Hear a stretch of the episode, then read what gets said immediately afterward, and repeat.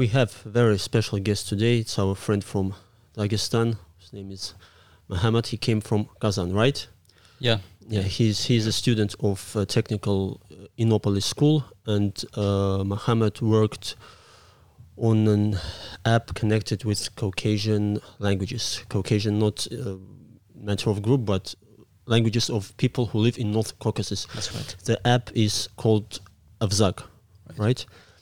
Uh, so, Muhammad, let's talk about. Uh, you'll tell us about the app, how you came to the idea of developing it, and then I think that we'll uh, talk uh, a bit about uh, North Caucasus as a region, about our identity, about our language problems, traditions, religion, and so on. So.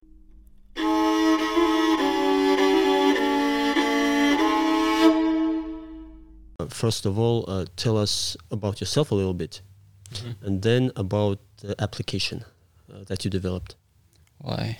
What can I say? Came for Sakharaj and stayed for podcast. So uh, yeah, I'm just ordinary guy from Dagestan, you know, who like many many other people uh, finished school there, and then when the time has come to obtain a higher degree of education, like many other people, left to Russia, and uh, so the obvious choice for me as a Muslim would be Tatarstan because of like the culturally it's it's obviously closer region to Dagestan than let's say the, the central Russia. And so, uh, but also that uh, the, our our our university was kind of a special place within Russia because it was I think the only university at least back then it was I'm not sure as of now but back then it was the only university which was providing education in English which was kind of important for me because back then I was I was really looking forward into living in Dagestan forever and never coming back. But yes, since then many things have changed in the past, so we'll come back to that.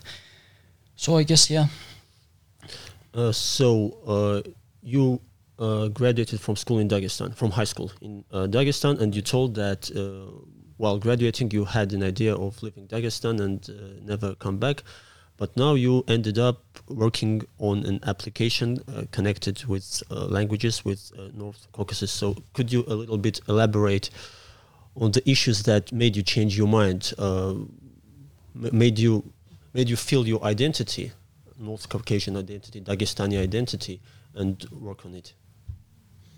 No, I think it's it's a fairly common phenomena that when a person from from a republic uh, goes outside of his republic, which is a fairly homogeneous uh, place with with uh, with usual society. And you know, the, the point is that w- when you live in Dagestan or in Ossetia or in uh, Kabardino-Balkaria or other uh, North Caucasian republics, you typically uh, don't tend to ask the questions about identity and and your noble cause and other such things because, like, why would you, right? You're surrounded by people like you are.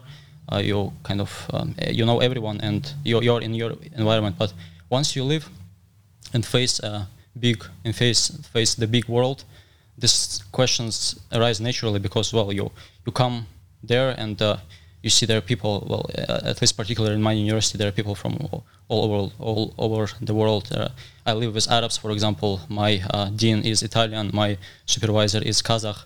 So obviously, uh, we all there are different, but some uh, some people still have certain traits. Some uh, So basically it's, in- it's, it's multicultural environment. Certainly, it is. It is English-speaking multicultural, multi multicultural environment, and so when you leave from your homogeneous place into such diverse environment, this question of identity they arise naturally. Who I am, like where I come from, and and uh, where I'm going. Most importantly, so So you uh, mentioned a very interesting term, a noble cause. Uh, we uh, have uh, not only Dagestan in Ossetia, I guess in uh, every other, not only uh, North uh, Caucasian Republic, but uh, I think uh, in every Russian region Mhm. overall, because uh, Russia is it's very centralized uh, country, so people tend to live uh, from Moscow out of the country, out of their regions, uh, because uh, the economy is better in Right. Moscow.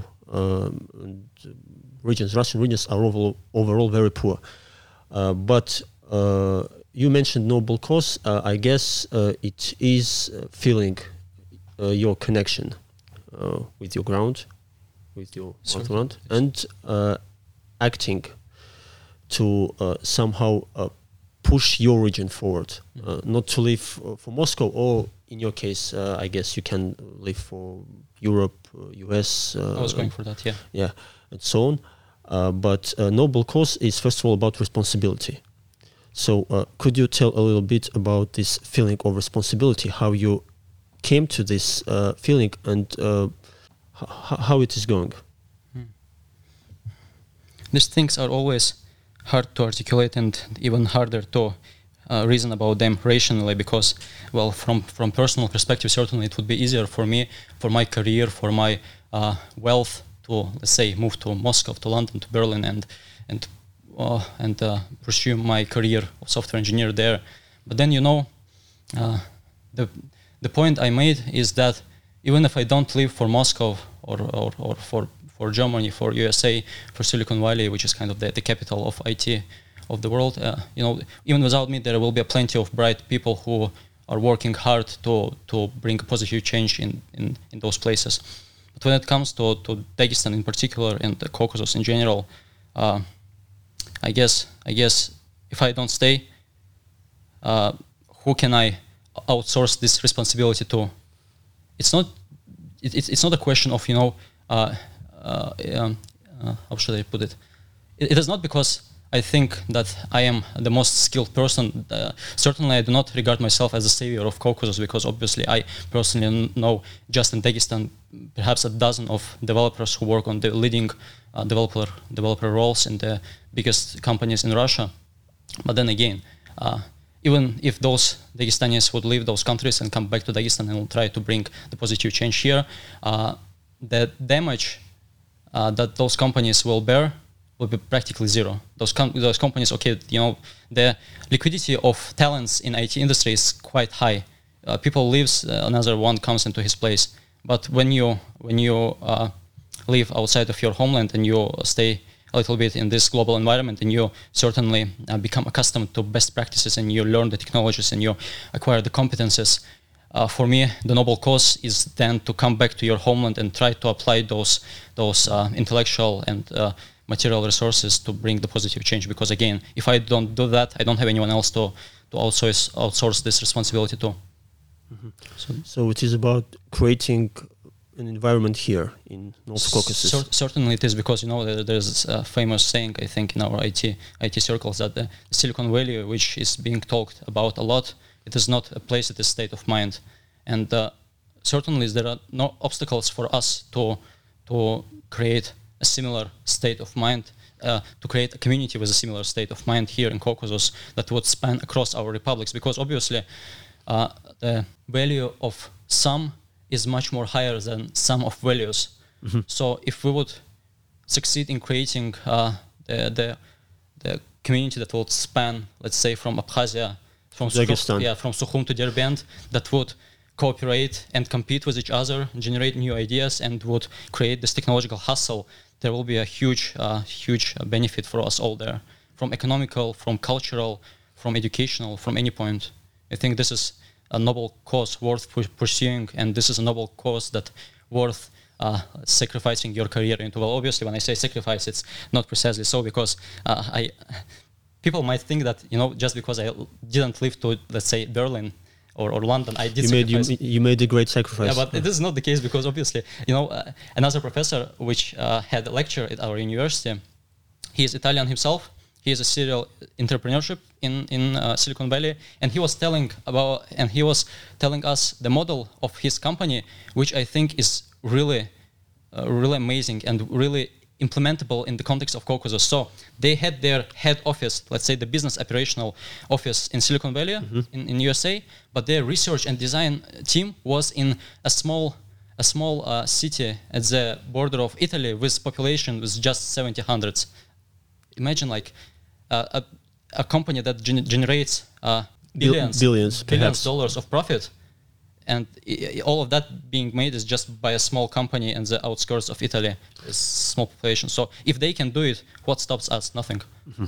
So uh, your point, and I f- fully agree with you, is that uh, we need uh, environment here in North Caucasus. This is the first point, and the second point is that uh, in this case, all republics, uh, starting from Dagestan, Ossetia, Chechnya, Kabardino-Balkaria, we need each other Obviously. So uh, we need a common environment where people could communicate with each other and uh, compete Compete- course, compete. competition brings brings innovation. brings brings progress. So you are a software engineer, right? Mhm. Uh, unfortunately, uh, there are a lot of stereotypes connected with North Caucasus. You know, you know uh, that uh, in Russia and in the world, and uh, I think that the stereotypes that are in the world they are mostly based on Russian stereotypes about North Caucasus. Because if you ask a random person uh, anywhere in the world, uh, what do you think about uh, North Caucasus, uh, they'll perhaps remember Dagestan because of Habib, right? Because of uh, mixed martial arts. They could remember Chechnya and Ossetia because of the wars Mhm. uh, that uh, happened here. So we obviously have a problem. I think a problem of self-representation. I'm a football fan, and I know that a lot of people uh, they just study football. They uh, learn about football tactics from video games, from FIFA, Pro Evolution Soccer, and uh, so on. So, uh, do you think that it is possible uh, to do this uh, rep- self-representation, representation of our region uh, through game industry? No, there was a funny thing I spotted on on Twitter. Uh, I think right before the last fight of Habib, when when this was a funny joke. A joke uh, uh, this was a funny thing to read. I'm not sure if whether they made that intentional or not. But the caption to the announcement poster to the last fight of Habib was uh, f- was accompanied by text. USA versus Dagestan. No, no, not not versus Russia, but versus Dagestan. So So, I Habib actually made Dagestan world known. Yeah. He made it a brand. made it a brand, and uh, Americans come to Dagestan to train for for UFC, to train for martial arts, because it's it, it, it is indeed nowadays a brand, and brand not just uh, based on hype, but based on real results, uh, by real uh, consistent result, most importantly. So it's not just about Habib; it's about you, you know there was a recent fight of, of Islam Makhachev, and Islam Makhachev is won, and there No, obviously so. It's it's an environment. Uh, Habib Habib is from Dagestan. yeah Is not from any other region. So there is a school, a Yes. great school of mixed martial arts in Dagestan, and it will go on. It will proceed, of course. I think that you are happy about that, of course, that course. people get to know Dagestan from Yes. mixed martial arts, but of course you think you dream of more. So uh, if you if you let, us discuss the issue in terms of software engineering in terms of game industry so could we create for example a game a video game about north caucasus not separately about dagestan or ossetia but about north caucasus which could be let's say a world blockbuster Certainly we are because you know uh, obviously when I see uh, many games being created that utilize extensively the traditional culture of, of Japan, you know there is a recent blockbuster Ghost of Tsushima. Yes. it's a world-known game and it's it's it's really amazing. And then there is uh, there's a series of game Assassin's Creed which in every of its chapter explores different historical cultures. So you know the last one was about the Valhalla, the, the Viking setting, and one before that was about the ancient Greece, and one before that was for ancient Egypt. So certainly, why wouldn't we create uh, uh, the the game something like Assassin's Creed that would explore the the Circassian the Circassian Abrek, you know, that is fighting on the on the on the you know in, in the settings of historical events that happened there over the last couple of centuries. And the obvious question there is that we don't have the resources, but most importantly, we don't have the school because you know what's great about UFC in Dagestan is that you, uh, there is a school of UFC. We unfortunately don't have a school of, of, of IT. We don't have the school of software engineering. There are, like I mentioned earlier, many bright people, many really great engineers in Dagestan but they have to live they have to live. So individuals, it's it's it's very hard. I don't think it is nowadays impossible for individ- individuals to create anything. You have to have a community. You have to have this uh, this environment which will be self-replicating and which will be creating. Well, it's it, it's basically like a like you know like um, well, it should be a wave that just goes and grows and grows and iterates. So as of resources, you know, uh, certainly, like I mentioned, I would love to see the game akin of Ghost of Tsushima or, or the Elder Scrolls that is being set in the context of Dagestan, because you know Dagestan is pretty much the Elder Scrolls. Dagestan is pretty much the setting that is that can compete in terms of lore with with uh, the the let's say the world of Tolkien because in Dagestan you go to any village and they have their own their own clothes especially when it comes to women and their own language and the stuff but yeah we don't have the resources the material resources and we don't have talents and the the solution to that as I see is starting small then iterating quickly and then uh, like don't stopping to move step by step. Yeah, step by step. So it's iterative process. You know, back then, I think 20, 30 years ago, there was the, most of the software engineering stuff um, was was conducted by the waterfall module mo- model. That is, you first uh, you know make a complete specification of the project, then you make a complete uh, let's say design, then you make complete in, in, implementation and then integration. So the main uh, outcome of this waterfall model was that uh, the cycle of development from start of development to the very first release it was counted in years. Uh, instead, of, uh, and today instead of that we use agile approach, which basically reduces uh, the the cycle of release for for two three weeks. And I think this is what we need to do.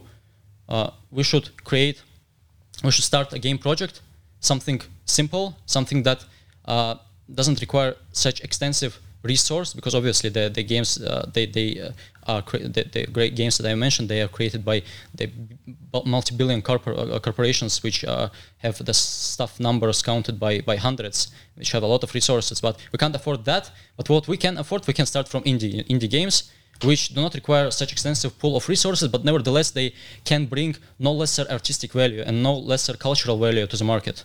And I think this is what we should start. Let's say even start, start from the simplest thing, something like the visual novel genre, which is uh, technically quite easily implementable. Mm. And I hope we'll do that. I hope we'll do that. So you mentioned about the Dagestani lore. Yeah extremely rich uh, culture. Uh, Dagestan, and Dagestan is just a part of Caucasus, Circassia, Ossetia. Yes, yes, we, we have that lore in Ossetia, of course, uh, very, very interesting, mm-hmm. very deep, very uh, ancient. Dagestan is multinational region, but uh, somehow, somehow, uh, we fail to capitalize on this symbolic capital. I think that's that's what separates one from another. some cultures, of course, they have resources, but they have an idea of their symbolic capital mm-hmm. and they understand that symbolic capital actually means money. You can capitalize on it. Right. Uh, here in North Caucasus, we sometimes um, fail. Not in, sometimes, in I think. Yes, yes. In terms of in terms of thinking, in terms of ideas, we um, will go, go uh, to to the traditions because we sometimes tend to look at our tradition as uh, something that is, uh, let's say, inherited, right? Mm-hmm. Uh, although um, as uh, Thomas Eliot once said, you cannot uh, inherit a tradition. Actually, you can only win it for yourself. You have to work on it. So uh, we tend to look at it as something inherited and something that cannot change and shouldn't change. Mm-hmm. So uh, basically, uh, what is tradition? What is traditional society? Uh, there is a speculation about traditional society in North Caucasus, although I don't know how can be a traditional society in a urbanized world and Dagestan is very urbanized. Ossetia is very uh, urbanized. So uh, traditional society, traditional culture is uh, culture of traditional society. We don't have it anymore. So uh, I think that the cases of Ossetia and Dagestan could differ in this case. They differ in many regards, actually. Yeah. Uh, in, in, in many aspects, but uh, could you tell us? We are writing this podcast in Ossetia. You are our guest, so we want to learn more about Dagestan.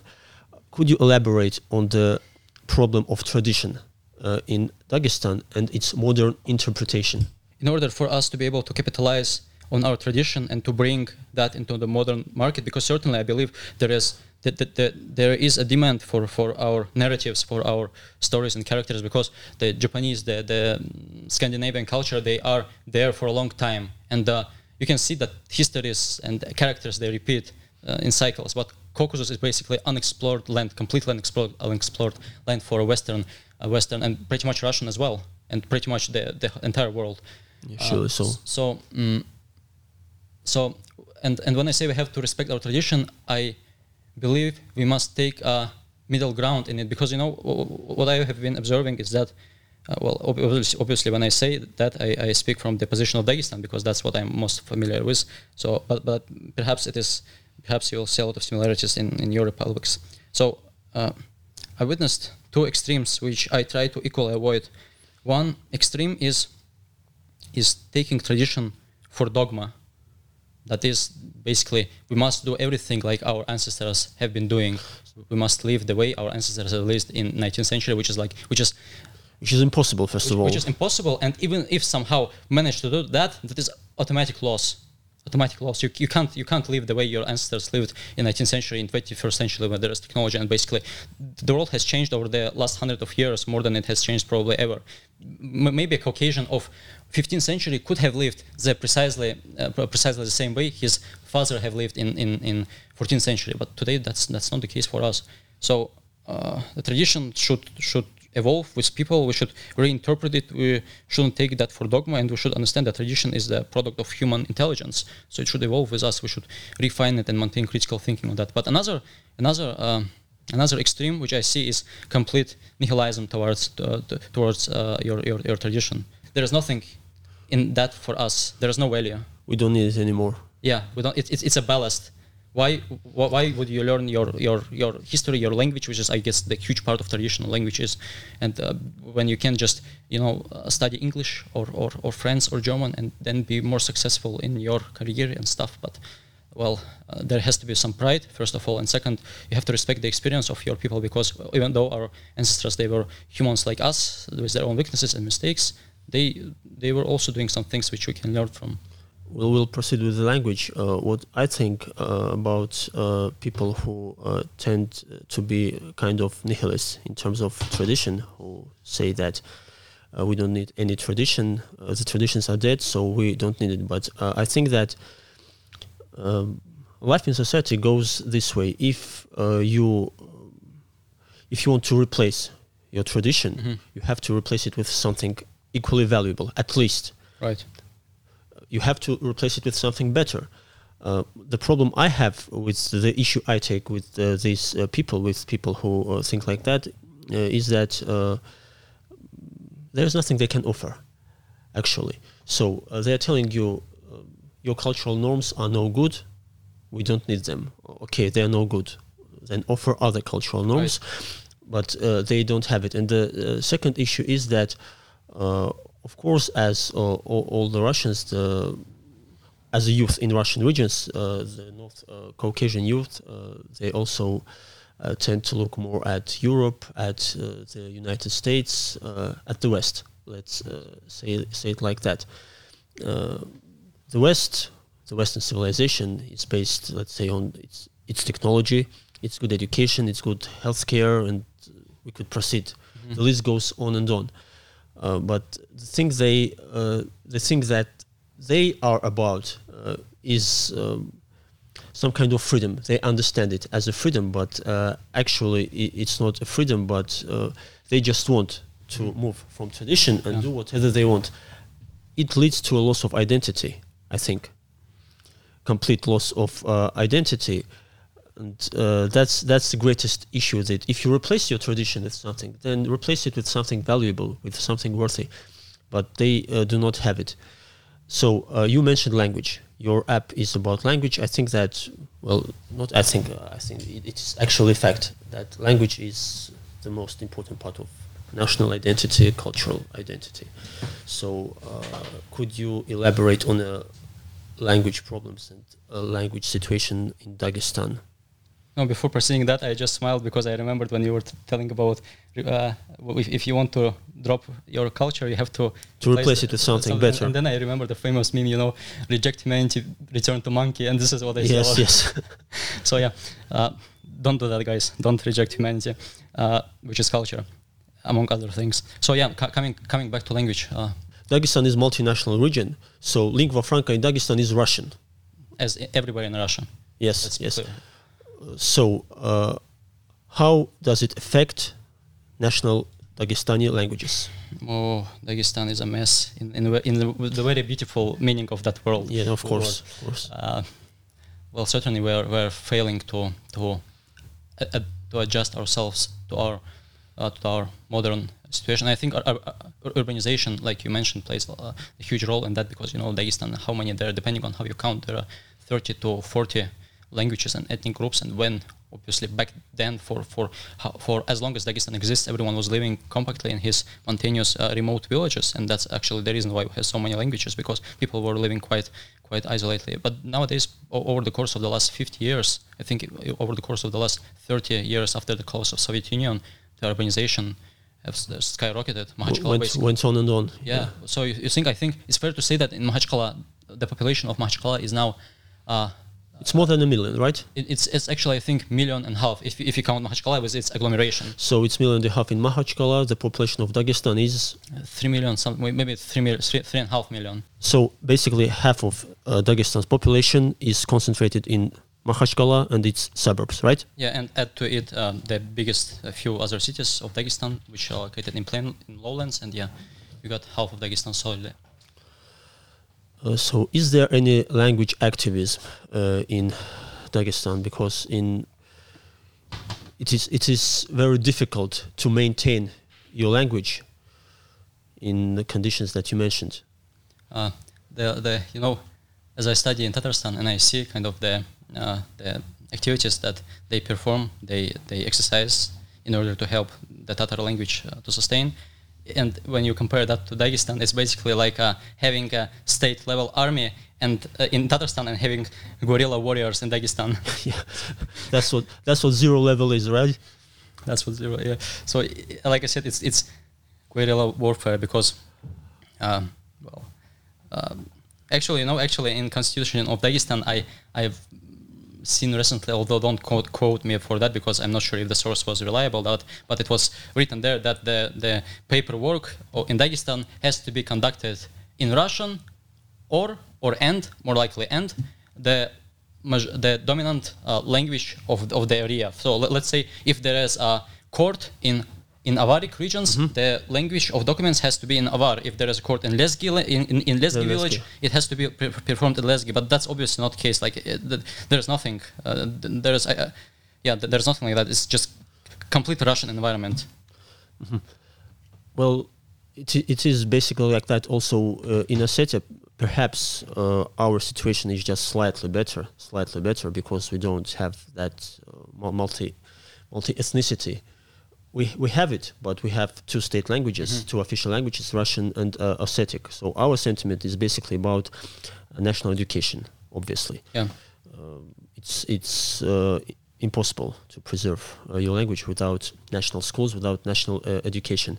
do you have a sentiment like that in Dagestan? Is anybody thinking about it? And is anybody taking taking any steps to achieve this this goal and to maintain national schools in Dagestan? I don't think anyone really cares because like I think most of the people have really given up on that apart from a couple of a couple of uh, madmen who, who do this this uh, futile pursuit towards survival of the tongues but apart from that I don't think there is even a, a public discourse about about uh, the idea of of uh, mm-hmm. of uh, the education, at least the primary school education in, in, national language. You know, in Tatarstan they have universities in Tatar, and this is, I think, uh, but yeah, in, in Dagestan, uh, obviously, you know, there was uh, the famous the famous law that was passed a couple of years ago about the voluntary voluntary right to study the yeah, languages. we call it so-called native languages law. Yeah, and in, the, in Dagestan, uh, I'm, I'm, not sure how it was in Ossetia. Uh, I'm not sure. I don't know how it was in Ossetia, but in Dagestan there were quite a of people who were, uh, you know, who are coming to school saying that, oh, you know, can you, can you just replace our native language, ours, with Russian? So basically, they refuse to study their own national languages. Yeah, and I mean that's of course emotionally I protest against that. But if you look at it just practically, just from purely, uh, you know, this mercantile um, point of view. Point of view, you can see why this happens. Yeah, because the kids have to uh, pass this uh, governmental exam, and then they have to uh, go into universities, most likely in Russia, and they kind of the. the I believe I believe uh, the parents do it out of the, the, the, the because they want their kids to be more successful. But this, this comes obviously at, at a um, so if, if language is actually social competence, it has to mm-hmm. it has to have a broad social functions. And uh, the problem that we have uh, not only Dagestan and Ossetia, but uh, in all uh, national Ru- Russian regions, so-called national uh, Russian regions, is that uh, the social functions of our languages are very limited. Mm-hmm. They are limited actually to the street and uh, so on. It is not. they are not used in education. So I think that it's it's it's a path to destruction actually, and. I have I have no idea. I, I can't say that I'm pessimistic about uh, my own language Ossetic. I love it dearly, from the bottom of my heart and I use it. Uh, but uh, I really don't don't know uh, how the situation will look like. Not not in 100 years, but in 20 years, in 30 years, uh, it may deteriorate very, very fast. So you created a language app.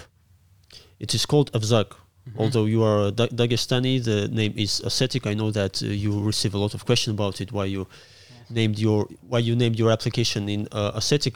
Could you a little bit tell us about this application, uh, what uh, it is about, and do you have uh, any plans, any further plans on working on apps or maybe video games? Well, video games uh, created within the context of Caucasus and narrated in Caucasian languages is kind of the higher goal, which which hopefully we will pursue, pursue really soon after I finish my education and come back to Caucasus. Like like like, like I said, like if if if uh, there are people who there are young bright people in Caucasus or might, might not necessarily be in Caucasus, but of Caucasian origin who, who study in, in Russia and then think like uh, what they will do after after uh, finishing their degree. Well, uh, I invite you back to Caucasus to come here and to try to create something together. So if you're game developer, uh, doesn't doesn't mean you have to have a high skill. Uh, if you are uh, mm, artist, if you are narrative designer, all this kind of stuff that might be useful in creating a game. So perhaps write me or write to Alec or write to Social and uh, let's communicate and cooperate and. We, we have to communicate, of course. Yeah. So yeah, and and obviously what is an effective communication without the language? Coming back to the to the to the part about the application. So the point of this application is is I think obviously when I was creating it, when I started working on it, uh, uh, I think around two years ago already, I didn't have this this this notion, but this idea, this conception, it has evolved over time, and now I see that clearly the mission of this project. It is to allow people to to uh, connect their languages directly uh, mm. directly. Because you know the thing that I'm working on right now is is the dictionary where you can uh, type let's say a word in in in Digor Ossetian and receive the word in in Iron Ossetian and obviously this need came out of Dagestan where basically you, you can't find a Dagestani ethnicity which is not surrounded by other three, four, five sometimes uh, ethnic groups with their own it's, languages. It's very mixed. Yes. Yeah, and if, if, if back then it was the, the multilingualism was a norm for Dagestan because obviously we had the, the, the, trade relationships and also prior to Russian conquest the traditional education system of Dagestan was such that you basically moved to to to a uh, neighbor village or maybe not neighbor village and you live there in maktab which is the the educational mm-hmm. kind of the place uh, by the mosque and then you study with locals there the, the sciences so yeah effective communication is hard without the language and obviously um, when i say effective communication i don't necessarily mean uh, being fluent in the language of your of your uh, you know of your fellow it is sometimes just enough to know a couple of words in other Caucasian languages in order to, to change the, the tone of conversation. Uh, just an example, when I was in, in university, I, I kind of saw a guy. Mm, he had distinct look, look, so and his accent, I immediately determined that he is Chechen. And obviously, like I, I was here, I was the only Caucasian here, and when I was Chechen, I was happy. Like I was really happy. And then I, I what I did, I didn't come to him immediately. I just pick up my phone, I searched a, a simple phrase in Chechen language. So I learned right, right, there the moment I saw him. Him the next moment I learned that in Chechen, "How are you?" is "Hamu hawo," mm-hmm. and then I come to him. I, I say "Salam alaikum" and ask him "Hamu hawo," and he and he laughed. So uh, you see.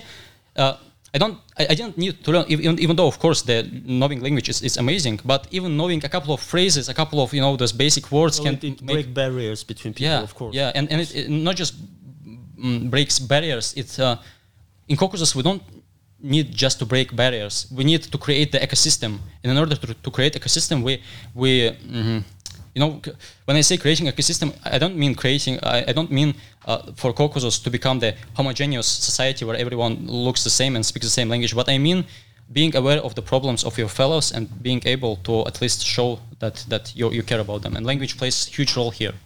Yes, you have a point because the problem that we have here in North Caucasus. First of all, I want to tell that you mentioned term Caucasian maybe our, our English speaking audience uh, could could misunderstand Same. it. Uh, Caucasian in English speaking world means white people white overall, but we uh, use this term in geographical mm-hmm. uh, context. Uh, Caucasian is for us is are, are people who come from uh, North uh, North Caucasus. Uh, the problem we have here in, in North Caucasus is that we basically do not know each other, and what is even more wor- what is even worse, we do not want to know uh, each other. I know that a lot of uh, people from uh, Caucasus republics they get uh, to know, uh, for example, uh, Ossetians get to know Dagestanis, uh, people from Kabarda and so on when they uh, enter universities in Moscow. So they come there and they learn that oh here are Dagestanis, but while living in Ossetia or while living in Dagestan, they have no idea about what's going. They know that Ossetia, for example, exists. Right. In- In Dagestan, they know because we are two wrestling superpowers.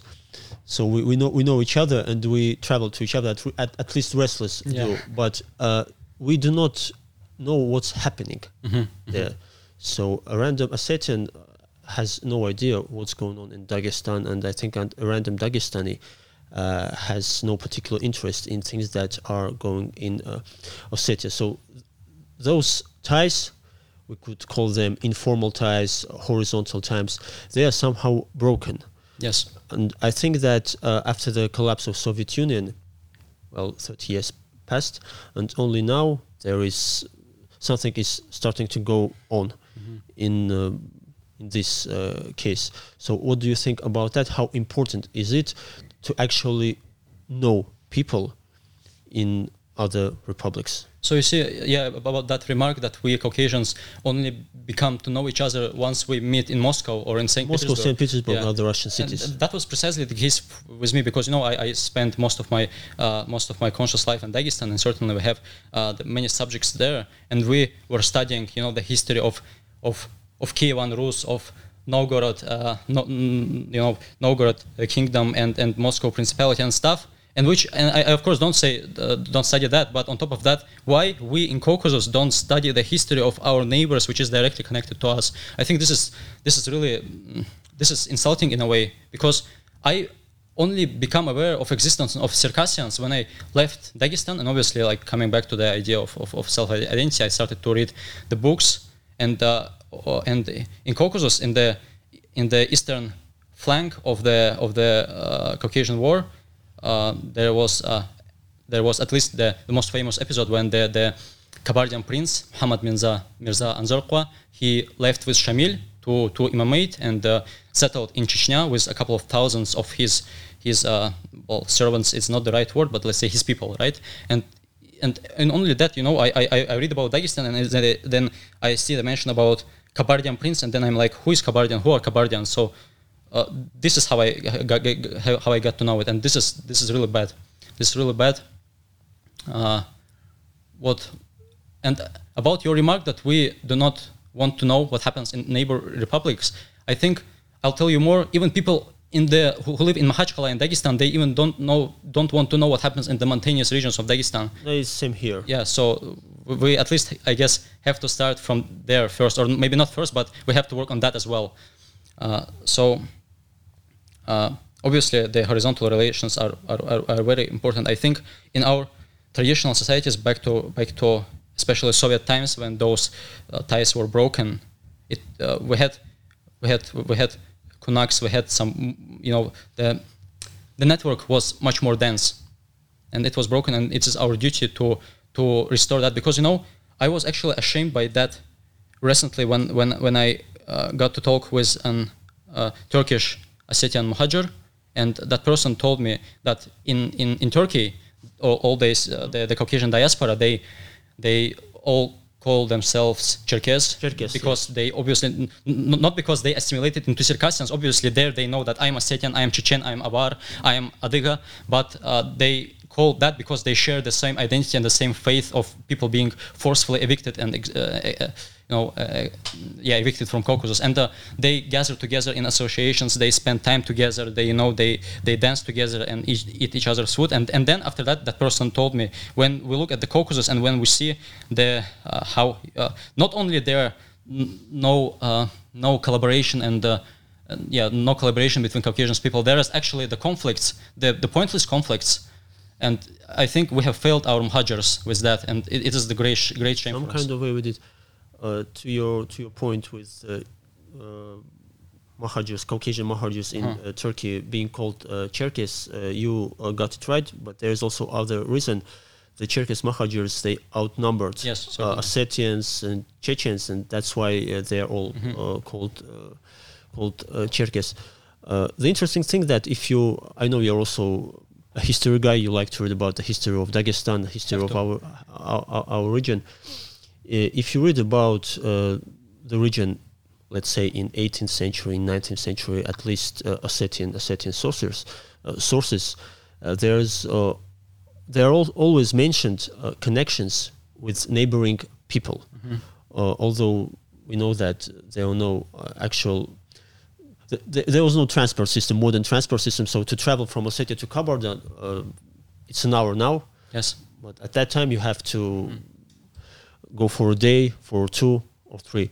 But uh, I had an impression that they knew each other better than uh, we do now, and uh, it's uh, of course also Despite us having here much more resources, both technological and logistic, to know each other. well. You you have Yeah. Yeah. social social networking. That's all you have to do. But uh, we we fail to do even that.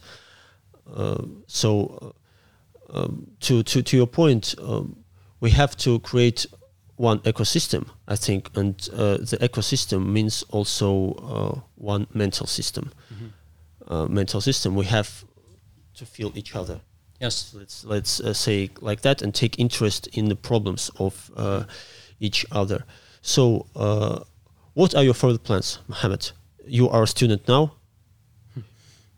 It's always hard to talk about plans in this changing well world. at least short Yeah. short Well, terms like I said, finish my degree and then come back to Dagestan because you know uh, the book where I read about Circassians. It's called it's called uh, the the the Shining of the Mountain Swords. It was it, it's the finest piece of Dagestani literature, narrated in in Arabic, uh, narrated in Avar and uh, written down in Arabic. And uh, that book, I think, when you read that book, and you uh, look at the previous generations, how they stood for their for their for their societies, for their people, despite uh, war raging for so many for so many years, despite you know losing everything and everyone, and yet they stood and they were kind of they fought fought for generations actually Yes. We And so, how can I do any less? So, m- my plan, inshallah, after I finish my, my, my degree, I come back here and we try to create ecosystem. That's it. Start from small, then iterate with every next cycle. Try to expand, incorporate new people, new ideas, new technologies, and uh, well, not sure we will something will co- come out of it, but at least we will try. So the worst thing is that we try, we make attempt, and uh, but we have nothing to lose actually. I mean, not that nothing to lose. There are no, no risks for me. So if we try and fail, nothing happens. Eh, There won't be anything worse. yeah right you have to give it a try at least Mm-hmm. in order to tell yourself when time passes that at least at least you least tried tried, at least yeah. you tried at least you tried so Mohammed one, one one region one ecosystem also means well common joys common sorrows Mm-hmm. common problems and actually there are a lot of problems that we uh, have in common that we share That's for sure. Yeah. uh, let's uh, say say it like that. So uh, working on a language app with an Ossetic name. Well, uh, it is clear that you are not working working specifically on Ossetic language, right? Uh, you know, even if I wanted, I couldn't do so because I do not possess any expertise in a certain language. I'm, I, I do not know it. So what can I do there? I think uh, I think this point uh, needs some uh, some comment because it might not be obvious for the majority of people who do not. Who, who only interact with technologies at the end user uh, l- level. Level. That is, they, they don't see what's happening under under the hood. And you know, in, in order to explain that, I think it might might worth to bring up upfront a more down to earth example. So. Um, no, people ask uh, why he's working on a certain language, and uh, imagine how, how do you answer when you get a question like that? people ask why is Muhammad. No one asks how is Muhammad. So why? Uh, but yeah, um, mm, say you have a car, and uh, well, that of course would be an oversimplification. But let's say that this car requires the, the necessary requirement for that car to be able to move is that it is being filled with the right uh, with the right fuel.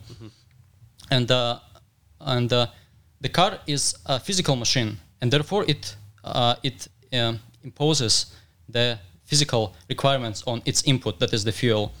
The program, the software, however, from website to your mobile application, it is a it is a software, it is a logical machine, and therefore it is it uh, requires its input data to possess certain to have certain logical logical properties, and uh, uh, the same I think as any car wouldn't care about whether the fuel comes from Siberia, from Arabia, from Caspian Sea, for so long as that fuel uh, possesses the necessary ch- chemical properties.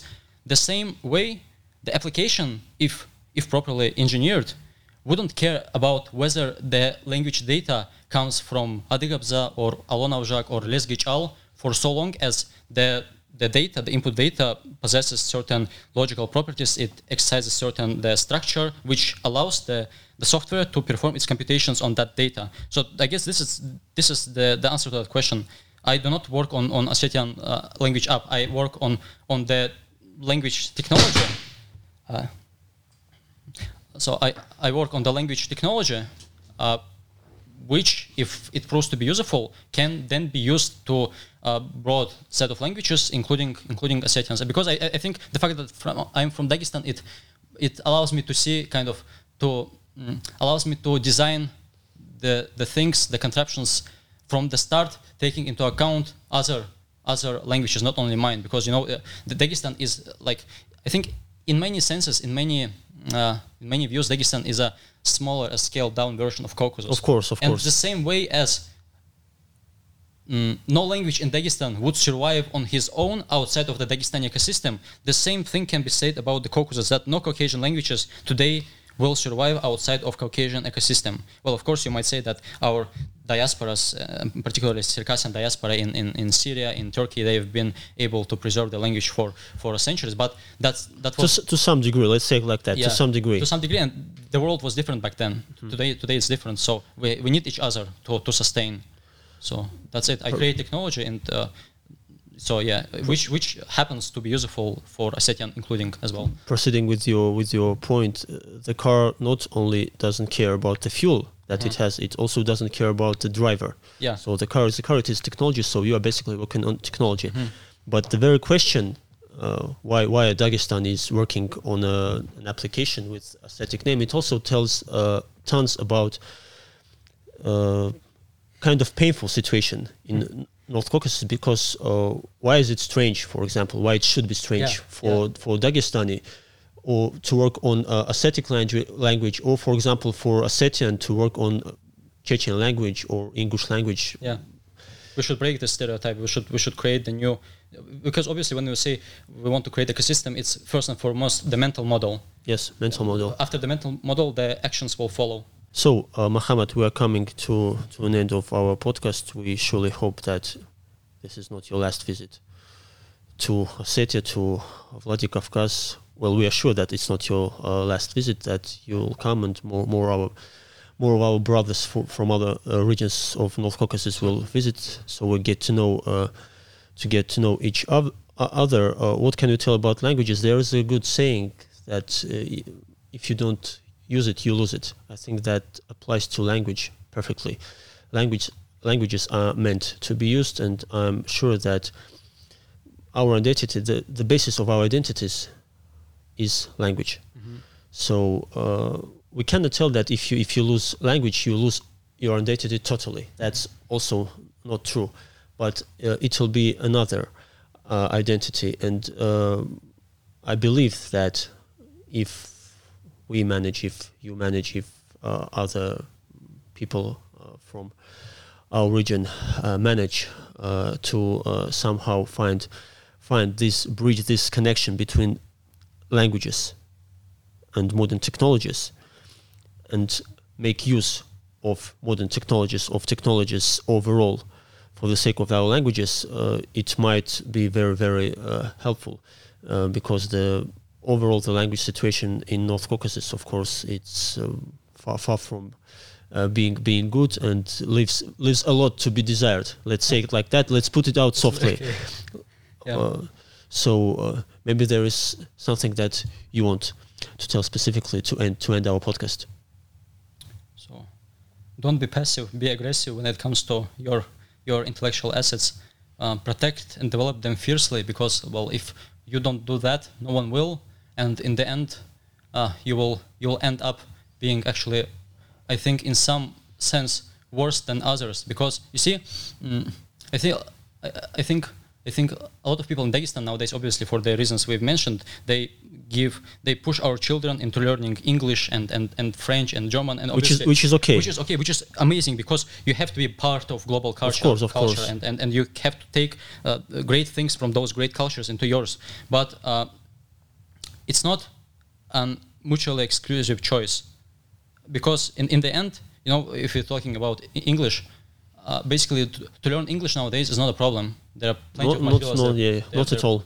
Not at all. But but if you lose your native tongue, which is ultimately a completely different faculty from the European language, both in terms of the actual the syntax, the, the language as a language, and also the language as a system of, of, of you know of the, the mental arsenal, the way of thinking, that the, the, the entity that shapes your mind. So uh, if there are two Caucasians, let's say if there are two Circassians, one Circassian knows uh, his his native Adygabza, another knows Russian uh, and uh, so he knows Adygabza, Russian, and English, and another Circassian who says, okay, you know, I don't know Adygabza, I, I don't need Adygabza, it's just a ballast, mm-hmm. it's a thing of the past, an obsolete thing, and uh, I'll just push myself, myself into learning English and Russian for the career benefits, then I think it's obvious who, who which one of them would have more mental uh, tools in his arsenal. Obviously, the one that knows his, his native language. And and if that person decides to learn another, let's say the, the, the if, if the Circassian who knows only Russian and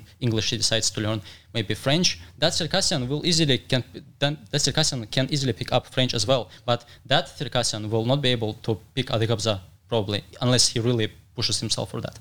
So don't don't don't go for short-term goals. Think think in long term as well prominent prominent Russian writer Konstantin Paustovsky once said that uh, person, human being who is ignorant about his uh, native uh, language is uh, actually savage, mm-hmm. and he probably had a point. So uh, we have a beautiful region with a beautiful culture with a, with a very rich and deep lore. And I am sure that we have to be very, very protective and very passionate about it.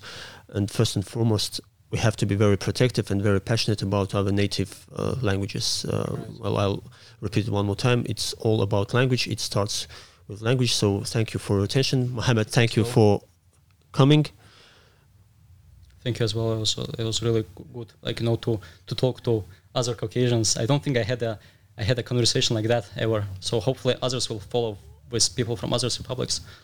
Well, maybe next time we'll have someone else with us. Yeah, sure that will be even more even more interesting if you have yeah.